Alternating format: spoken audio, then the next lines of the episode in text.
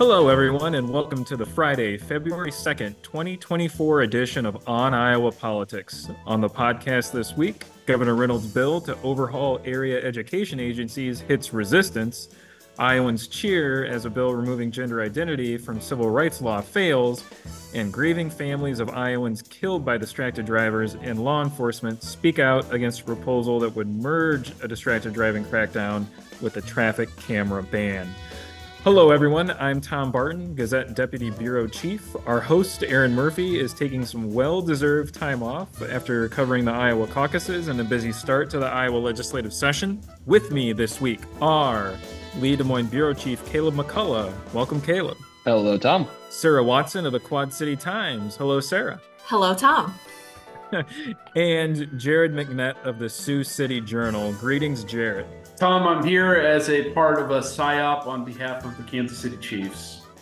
uh, all right. First up this week Iowa Governor Kim Reynolds' proposal to overhaul the state's area education agencies and give schools the ability to opt out of their special education services faced, faced pushback from Iowa lawmakers. The governor's proposal got a divided response among lawmakers Wednesday House Republicans balked at the proposal, and GOP senators cautious, cautiously advanced it after testimony from dozens of teachers, administrators, and parents. The frosty reception comes after Reynolds amended her proposal this week in response to initial concerns from lawmakers and school advocates, signaling another hurdle for one of the governor's defining priorities of the 2024 session uh, Republican Representative David Young of Van Meter, an assistant Republican leader in the House, expressed skepticism about the bill's future in the chamber.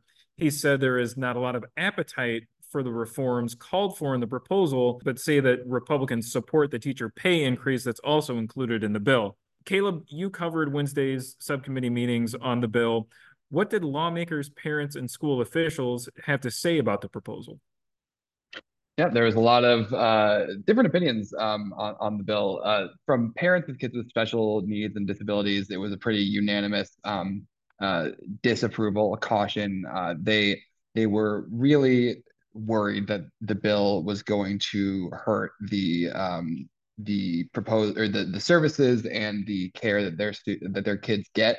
Um, Governor Reynolds has said, you know, it's not going to reduce any uh, special education funding by by a cent, and, and as it's written, it won't. But uh, parents are concerned that you know, based on uh, the just re re overhauling the entire service structure, it's going to hurt and weaken the system, and the kids are going to fall through the gaps. Um, and there was uh, kind of different opinions coming from um, from school uh, administrators, especially superintendents. You saw a fairly even split um, between superintendents who came and said they liked the bill. They they wanted to uh, specifically they were in favor of maintaining control over the special education dollars that um, go to their students. Uh, right now, all the state special education dollars go to the AEAs, um, they state and federal, and they you know then route that to services for the kids in the district in their area. Um, officials said some superintendents said they wanted to have control of those dollars so they could have more options and flexibility to educate those kids. Uh, other superintendents said, you know, that this is going to this this could be this would be helpful for a bigger school that has the money to buy specialized equipment and hire specialized instructors and therapists. But for smaller schools that don't have that money, they rely on on the kind of uh, scale that the AEAs operate on to provide those services. So uh, Brad Buck, he's a former um, uh, Department of Education chair, uh, director, apologies, under uh, under Governor Terry Branstad. He's now the superintendent of schools at Waukee. He said, you know, this is going to create winners and losers in Iowa's education, special education system, and uh, rural schools are going to be especially hit. So, how did the governor um, respond to the apparent setback? Kind of anticipating those uh, calls in the morning, um, she held a, a, press hearing or a press gaggle with uh, reporters, which is fairly incre- infrequent uh, during the legislative session. So, uh, you know, she she really wanted to get that message out. Um, and she defended the bill and said that she believes Iowa's system needs reform. Um, she again reiterated that no uh, dollars are going to be taken away from special education funding in the state, and um, talked about the need for accountability for the AEAs. Said that you know they uh, have they're a largely un uh, unaccountable government agency. They don't have any. They they don't have as much oversight in the Department of Education as maybe some other um, uh, agencies do. And uh, she also says, you know, the, her biggest inspiration that she says behind this bill is the faltering test scores or the lower test scores for kids with special needs or special uh, education in the state. She says Iowa's falling behind other states and we're spending more money than other states are and not seeing any results. So she thinks this proposal is going to um, help that, and that's kind of her driving uh, argument. So, what does this week's developments say about the governor's approach to the issue? Did she overestimate her political capital here? Yeah, I think that's an interesting question. I mean, you saw last year um, the school, the private school uh, education savings account bill got um, moved through very quickly. Uh, Republicans generally fell in line behind it. There was some uh, uh dissent there, um, but but that also took a couple years um, with Republicans not fully agreeing to it um, for the first two times uh, Reynolds tried it. But but I I think this um, has been interesting to see uh, that exact question of, of, you know she rolled out this very large um, package. It seems as though uh, there wasn't a lot of time for uh, superintendents, AEA officials to provide feedback because once they did start providing feedback, um, you know lawmakers have said it's been mostly negative. So uh, lawmakers, Republican lawmakers, certainly have a level of hesitancy uh, when it comes to when they're hearing 90 plus percent negative things from back home about a, a bill. And so, as much as uh, Governor Reynolds has shown a ability to whip the party um, when it comes to her big uh, agenda setting items, I think that um, this is kind of yeah showing that there's a limit there. Something um I was sort of or I've been struck by even from afar and covering a legislative forum here in the past week or so is it seems like even some of the, the legislators are sort of um frustrated that like and we're kind of caught off guard by the legislation and the the shape it sort of uh took. Have you guys gotten that sense too from covering uh stuff there at the Capitol. Yeah, I, have heard the same thing um, from lawmakers as well, and um, I, I, think it's notable that um, Senator Ken Rozenboom, uh, the chair of the Senate Education Committee, um, I, I, think said, and maybe it was to your publication, uh, Jared, that um, he he didn't get, I guess, an advance notice of the governor's proposal and, and bill, and was kind of caught off guard and and we've heard that from other lawmakers as well who you know even this week said that they were still working their way through um, the the more than 100 page bill to get a fair a full grasp and understanding of what it would do and what the potential impacts and implications could be for school districts and AEAs in their area. Yeah, I think there's just this this wasn't something that other Republican lawmakers had expressed, you know, filed bills before that they wanted to do or talked about as something that they wanted to do. In this not necessarily similar way as the school choice but I, I think i mentioned this last week but the school choice uh, issue has a um, you know has a political movement behind it. There are there are people who are you know it is a political issue and there are people who who are who are in favor of it and so and you had and of, you had a national group in this in last year in this case with regard to the ESAs stepping in um, right. in in in you know really pushing it and kind of driving the conversation and the discussion around it. You don't you don't have that in this case. Mm-hmm. Yeah, there was really no precedent um, to this that you know there was already energy behind to move it. So, Caleb, what's next for the governor's bill? Um, you spoke to uh, Republican House Speaker uh, Pat Grassley earlier today. What did he have to say? What are we hearing from leadership as to where this thing goes? Grassley said that they are going to you know, have conversations with administrators, AEA officials within the caucus about what uh, what to do with the bill. It, it, it seems like if Republicans uh, in the House move it forward, it's not going to look like it looks now. Um, he didn't have any specific, uh, you know, examples of what's going to change, but he wants, you know, he said he said uh, certain things in the bill, providing more accountability, providing more oversight over the AEAs. Um, he thinks that they can get an agreement on. Um, it, it's just unclear right now what it's going to look like once they do kind of get that consensus proposal. And the same thing in the Senate. Um, Senator Rozenboom said, you know, there's a lot of work to do on it. It uh, we don't have all the answers in front of us right now, and uh, he's you know having those conversations and if if they do move it forward beyond this, it it, it will likely be um, amended and maybe heavily. Uh, Jared and Sarah, I want to bring you into the conversation. Jared, I want to start with you. A couple lawmakers from your neck of the woods expressed concerns with the governor's proposal. Uh, Republican Representative Skyler Wheeler of Hull, chair of the House Education Committee, declined to advance the bill out of the subcommittee, saying that he wanted further conversations before we take action on the bill and Senator Lynn Evans from uh, Aurelia expressed a desire to, to make changes. What have been their concerns with the bill, and what does their hesitancy signal about, I guess, the future of the governor's proposal? Well, a, um, a quite striking uh, detail that I saw related to Lynn Evans yesterday was that he tossed the first version of uh, the bill in the trash and said uh, that's probably the appropriate place for the original. So that's a that's a good sign of uh, how folks are feeling. Um, yeah, he he said that it needs more amendments and acknowledged that there's a lot of angst about the bill. And of course, um, it's worth remembering all the way back to uh, one year ago uh, that Evans was one of the few Republican no votes on the uh, school choice uh, legislation. And part of his rationale uh, for that that he talked to me about was he had a concern for students with special needs.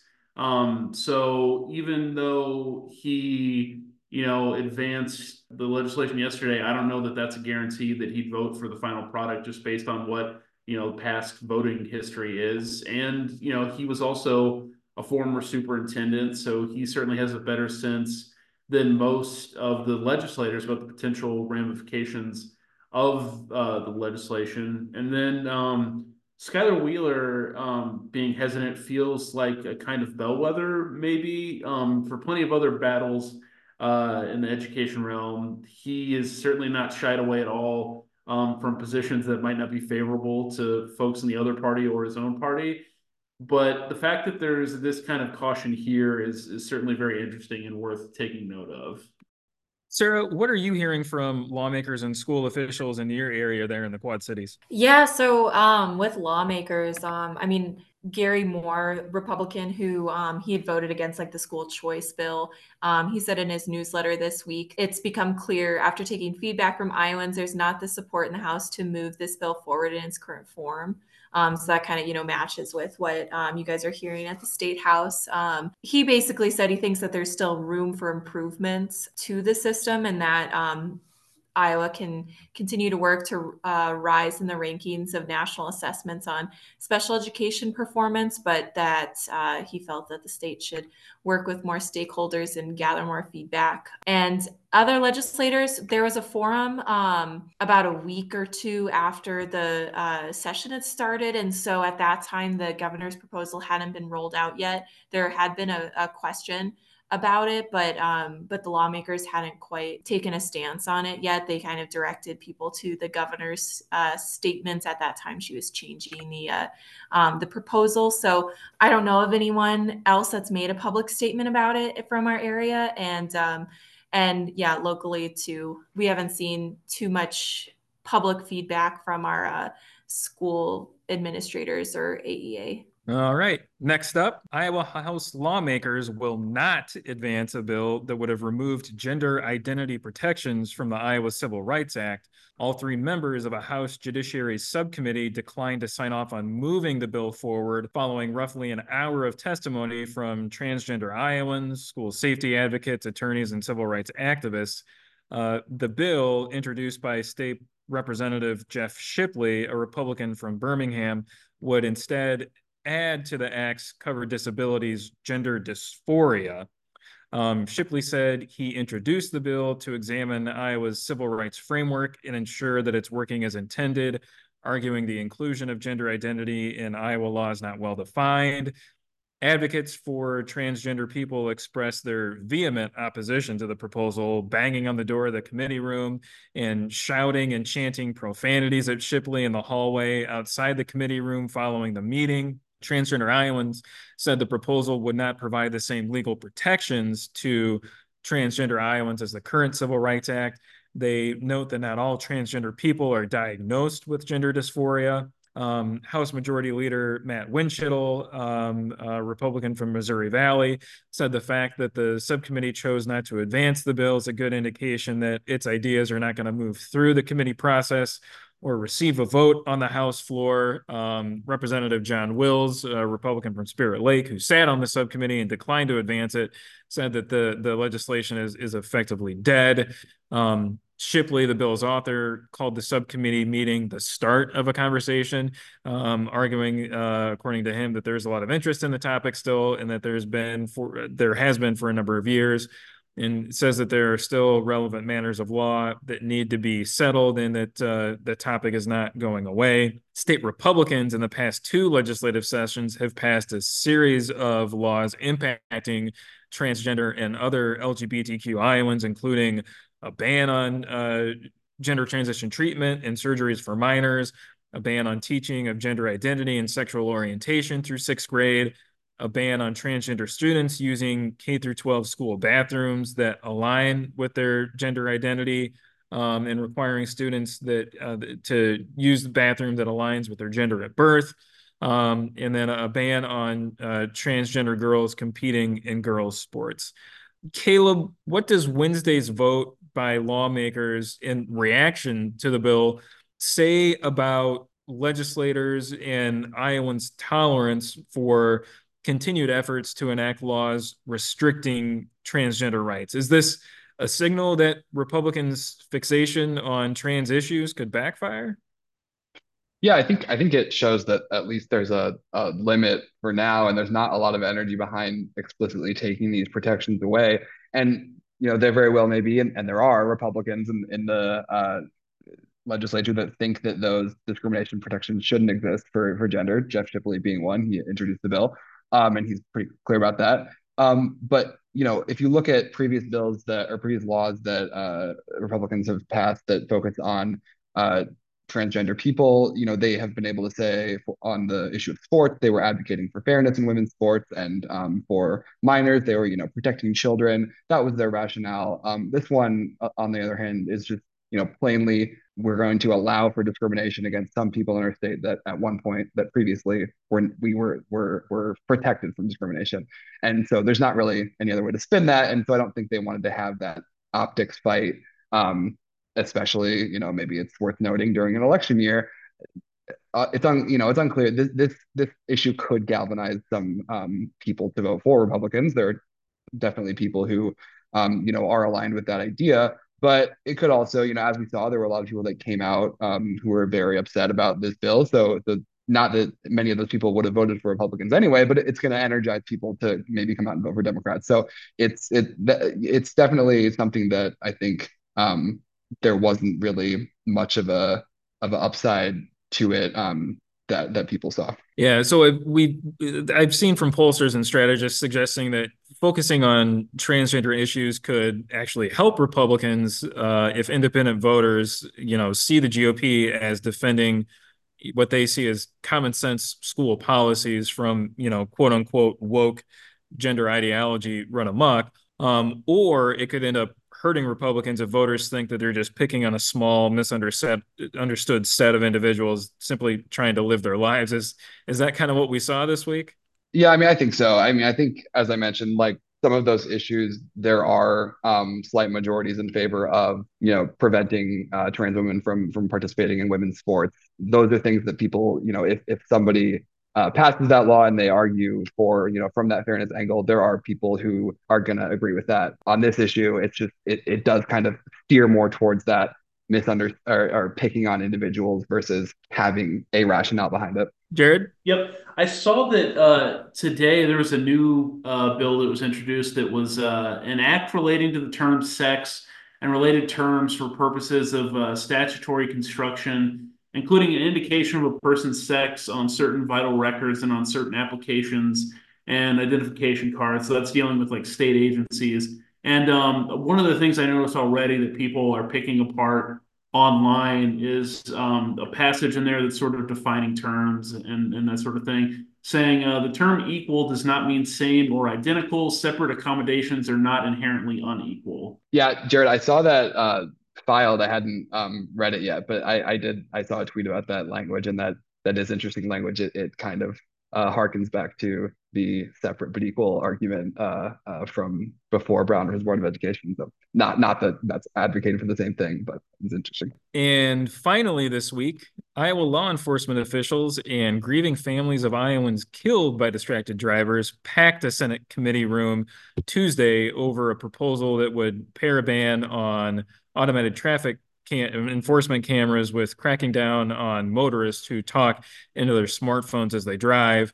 More than a dozen individuals voiced opposition to the proposal by State Senator Brad Zaun, a Republican from Urbandale, who's tried for years to ban traffic cameras. Um, they voiced opposition to Zaun linking the two issues into one bill. Uh, Senate subcommittee voted two to one to advance uh, the, the, the legislation. Um, while he said he dislikes being on the opposite side of an issue from law enforcement, Zaun said he believes fundamentally that traffic cameras are unconstitutional. Um, the devices capture video of vehicles speeding or running red lights. Law enforcement then reviews the images captured by a camera vendor, which shows the, the license plate number and tag, um, and issues citations to the vehicle's registered owners.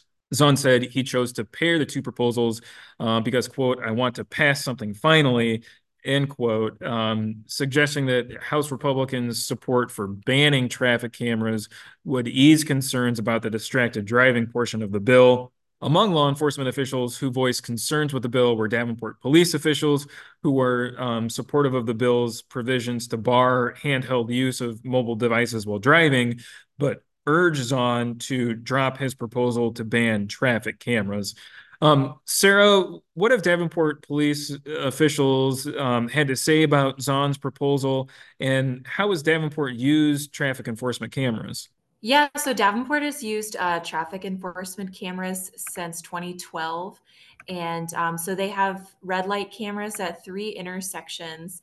And they say that those those cameras in particular have reduced uh, the number of crashes within those intersections on average by 72%. Um, so they say that this is a way to reduce crashes, increase safety on roadways where it's difficult for police officers to get out and enforce speeding and traffic. Um, as anybody who lives near Brady and Harrison in Davenport knows, there are a lot of speeders and people who uh, don't obey traffic laws and kind of treat it as a little bit of a race. Um, so certainly Davenport is arguing that uh, automated traffic enforcement uh, reduces those types of speeders traffic uh, um, crashes and uh, allows them to more safely police their their roads for motorists. But they did say, as you said, Tom, um, uh, they do support the the handheld device ban. So,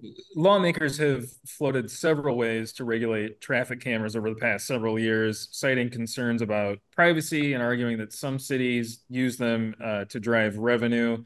Caleb, what are the chances that lawmakers succeed this year in banning uh, uh, traffic enforcement cameras? And what is Zaun's play here to pair that effort with a popular bipartisan proposal to crack down on distracted driving? Yeah, I mean, I I know that this has been going on for many years. I'm fairly new to this, so I I, I just have kind of a, a, loose understanding of the history of this fight.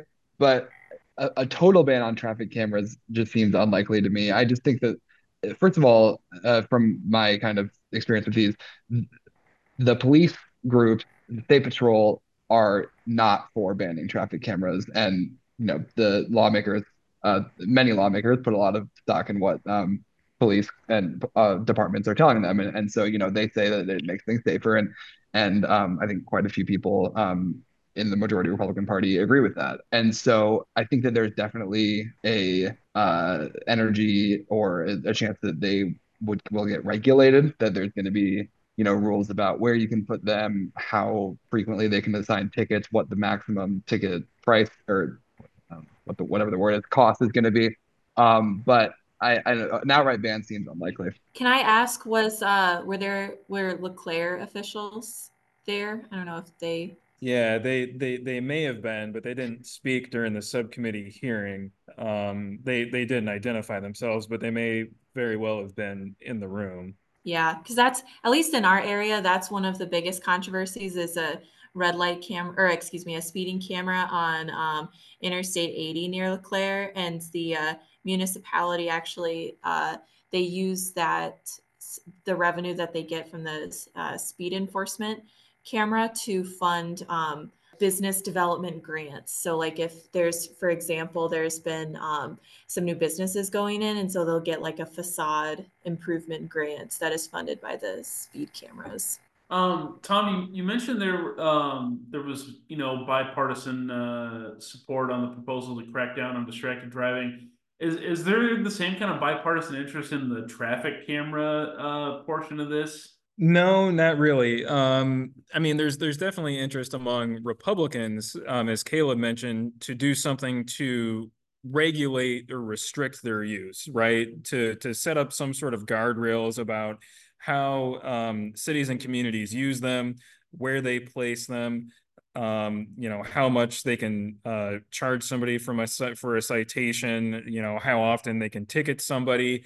Um, and I wouldn't be surprised if they also put something in there to, to what Sarah was talking about, um, saying how revenue and money you, derived from these cameras are, are utilized. A lot of communities in Iowa that utilize the the traffic enforcement cameras, including Davenport and Cedar Rapids, use those proceeds or use that revenue to, to support public safety initiatives. Um, so I could I could see them putting forward some sort of bill to to say that the revenues have to be essentially used for for those type of, of purposes. Democrats have been opposed to um, banning or restricting the use of these um, uh, traffic cameras saying that essentially supporting the arguments that have been made by law enforcement agencies in the state saying that that they have been are proven effective at reducing crashes you know again removing them would also remove um, an important um, revenue generating tool to support these public safety entities in, in Iowa. Is uh is this the new uh bottle bill for the uh Iowa legislature? Yeah, I mean, it definitely seems like it. Um, you know, it's it's definitely bottle bill esque, in, in that you know this is something that comes up every year, and have been bringing it up since I don't know 2011, 2012, somewhere around there, and and there's always you know discussion, and it never really goes anywhere.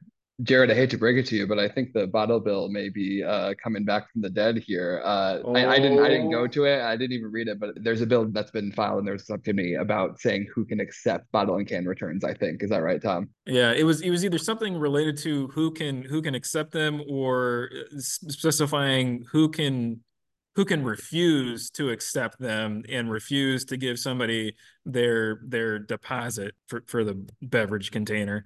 Yeah, it, I mean, same with you, Caleb. Unfortunately, I didn't go to that subcommittee and didn't really delve into the bill. I just kind of, you know, saw it as I was looking through stuff. But um, yeah, apparently maybe that issue is is not dead like we thought it was. That's going to be it for us on this edition of On Iowa Politics. If you're not already, please subscribe to us wherever you find your podcast. And you can also catch us each week on your preferred Gazette or Lee newspaper website. And now that you've listened to the On Iowa Politics podcast, make sure that you're also subscribed to the On Iowa Politics newsletter, where every morning in your inbox you'll receive all the latest politics and government coverage from our team. You can subscribe to that free newsletter at the Gazette's website, thegazette.com. Lastly, don't forget that the work of everyone you heard here today can be found on the pages and websites of the Quad City Times, Muscatine Journal, Cedar Rapids Gazette, Waterloo Cedar Falls Courier, Mason City Globe Gazette, Council Bluffs Daily Nonpareil, and the Sioux City Journal. Spotlight by ChiSongWriter featuring Alicia Monéé will play us out this week. If you know an Iowa band or musician who should be featured on the podcast, please send us a sound file. For Caleb McCullough, Sarah Watson, Jared McNett, and our producer, Bailey Cichon, I'm Tom Barton. Thanks for listening. WID. That means you want me to come, come and do my thing. All eyes on us, no matter who I bring. So I get around, I be on my Tupac queen. Girl, you know I go hard, no Bluetooth. Throw a hundred in the air, drop no Bluetooth. You the show girl, I'm just in for intermission. Ignore your inhibitions, follow your intuition. I really wanna put you in a mood, baby. That's why this night's for us. I wanna make you feel how I feel.